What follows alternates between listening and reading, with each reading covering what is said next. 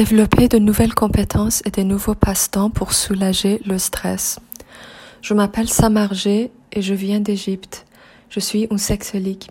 Ma dépendance active a une longue histoire. J'ai essayé tellement de choses dans ma vie. Ma souffrance a commencé quand j'étais jeune. J'ai été abusée par un de mes proches. J'étais en troisième ou quatrième année. Je n'avais aucune idée de ce qu'il faisait. Je sentais que quelque chose n'allait pas. J'ai essayé de lui échapper, j'avais peur d'en parler à quelqu'un.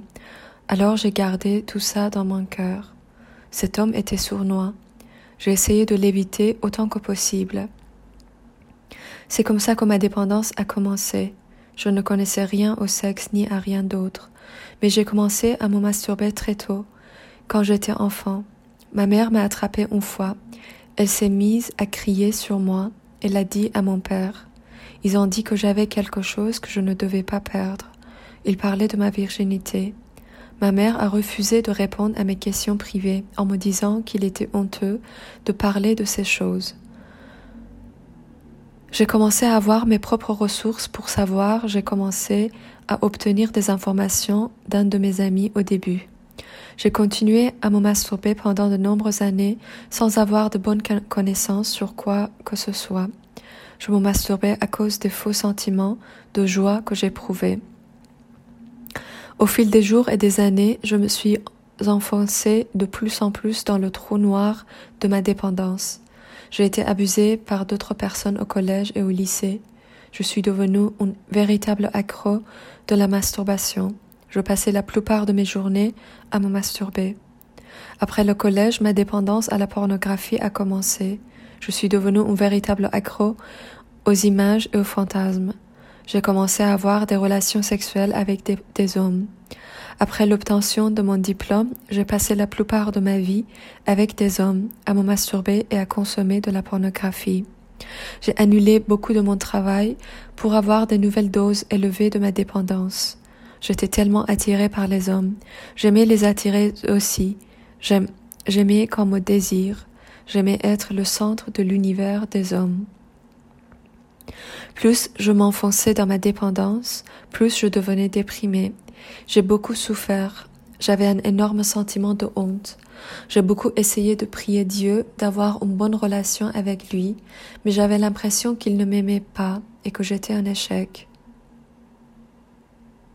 Je commençais à faire une dépression. Je lutte beaucoup avec elle. Je présentais certaines caractéristiques de troubles de la personnalité limite. J'ai souffert non seulement de pensées et de tentatives suicidaires, mais aussi de nombreux comportements autodestructeurs comme les coupures.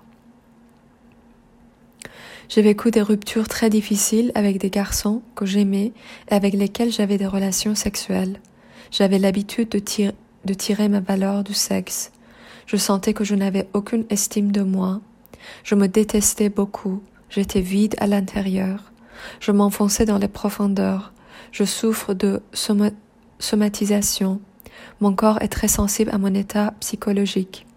J'ai de nombreuses maladies comme la fibromyalgie, la migraine, des problèmes des glandes thyroïdes, etc. J'ai commencé ma thérapie il y a plusieurs années pour traiter la dépression et le borderline. J'ai beaucoup appris de la thérapie. Elle m'a vraiment sauvé la vie. Ensuite, j'ai rejoint la fraternité SA. C'est l'endroit où la communauté est plus incroyable. J'ai trouvé une marraine incroyable et géniale. Elle m'aide et m'inspire toujours. J'ai commencé à partager avec les gens mes sentiments. J'ai commencé à avoir une bonne connexion saine avec ma puissance supérieure j'ai admis pour la première fois de ma vie que je suis un sexolique et que je ne contrôle pas mes désirs. J'ai commencé à m'aimer et à prendre soin de moi. J'ai très bien fait les étapes 1, 2 et 3. Lorsque j'ai commencé à faire l'étape 4, j'ai trébuché sur mes traumatismes. Je n'avais jamais partagé ni parlé de ce côté, sombre et lourde, alors j'ai dû chercher un nouveau thérapeute pour traiter mon PTSD. Je fais un travail plus profond en ce moment. Je traverse encore des, des épisodes de dépression, mais j'ai un endroit génial où aller et partager. C'est la fraternité SA. Je peux assister à des réunions en ligne à tout moment de la journée afin d'écouter les expériences des autres. Je peux partager et demander de feedback si nécessaire. Je peux m'en tenir aux outils et processus de rétablissement. Je peux trouver des personnes qui sont dans la même situation que moi. Nous pouvons nous soutenir mutuellement. Je peux avoir une relation saine avec ma puissance supérieure sans avoir l'impression qu'il me déteste ou qu'il me punisse. C'est un Dieu aimant et bon.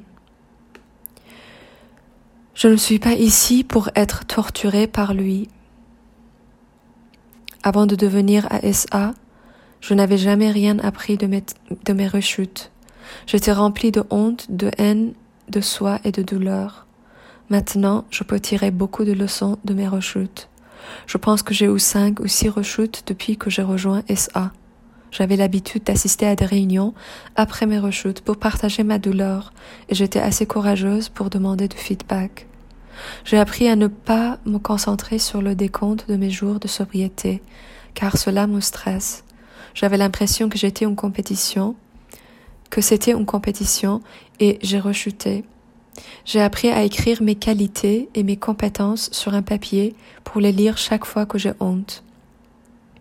J'ai appris à ne pas jouer avec le feu, j'ai donc dû mettre des limites et respecter mes faiblesses, même si c'était contre mon gré. J'ai appris à être ouvert d'esprit en partageant beaucoup avec mes amis de SA et en les acceptant.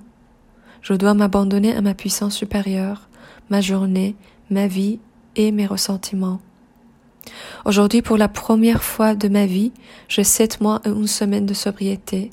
Je sais que je dois passer par des étapes difficiles et des périodes sombres, car le chemin de rétablissement n'est pas couvert de roses. C'est normal de ne pas être bien, c'est normal d'avoir perdu la tête, c'est seulement un jour à la fois.